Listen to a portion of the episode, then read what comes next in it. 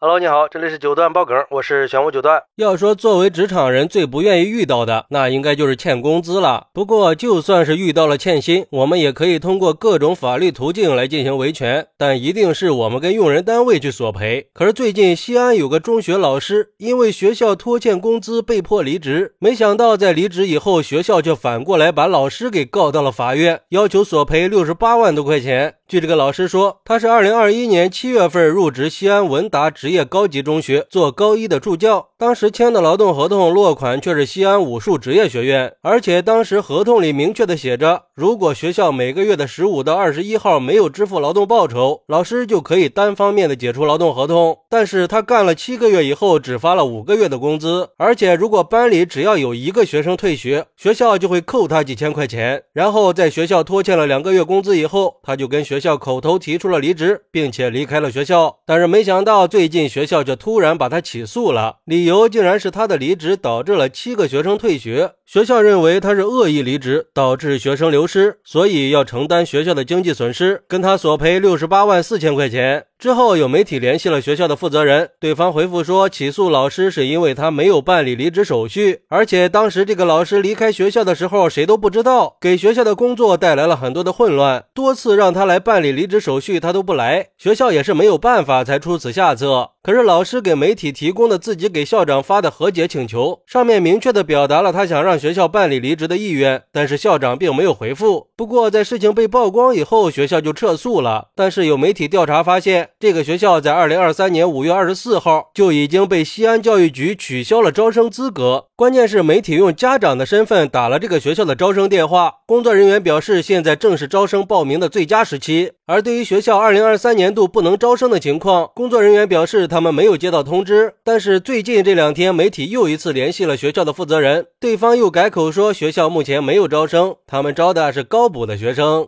我去，这说明什么呀？说明这个学校是存在问题的，要不然也不可能被停止招生吧。而对于这个事儿，有网友认为，真不知道这个学校哪来的勇气。很明显，这个老师离职完全是学校逼的。如果不是因为学校没有诚信，经常拖欠工资，他怎么可能会离职呢？明明是学校公然的违反劳动法，管理混乱，还敢反过来恶人先告状。还说什么老师给学校的工作带来很多混乱，完全就是颠倒是非嘛！而且还暴露了这个学校的领导是非观和价值观混乱。这么混乱的学校，为什么还能长期的存在并且正常教学呢？这次应该追查到底。还有网友说，这样的学校不是压榨学生就是压榨老师。如果学校的口碑和教学质量、学校管理都很好的话，哪怕是走了十个老师，也不会有学生流失的。更何况，如果学校各个方面都很好的话，又有哪个老师会离职呢？学校不从自身找原因，反而去起诉打工人，如此厚颜无耻的学校，哪个家长敢把孩子送去上学呀？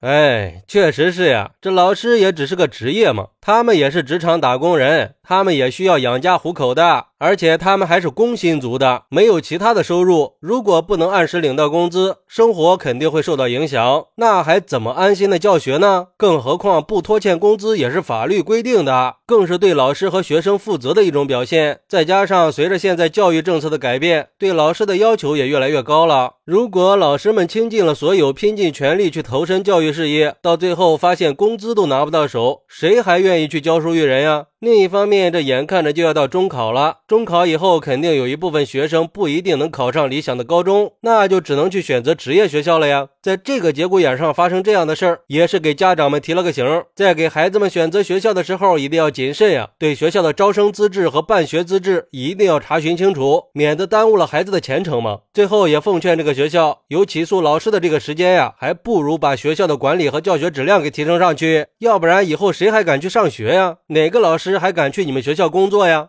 好，那对于这个事儿，你有什么想说的呢？快来评论区分享一下吧！我在评论区等你。喜欢我的朋友可以点个关注，加个订阅，送个月票。咱们下期再见。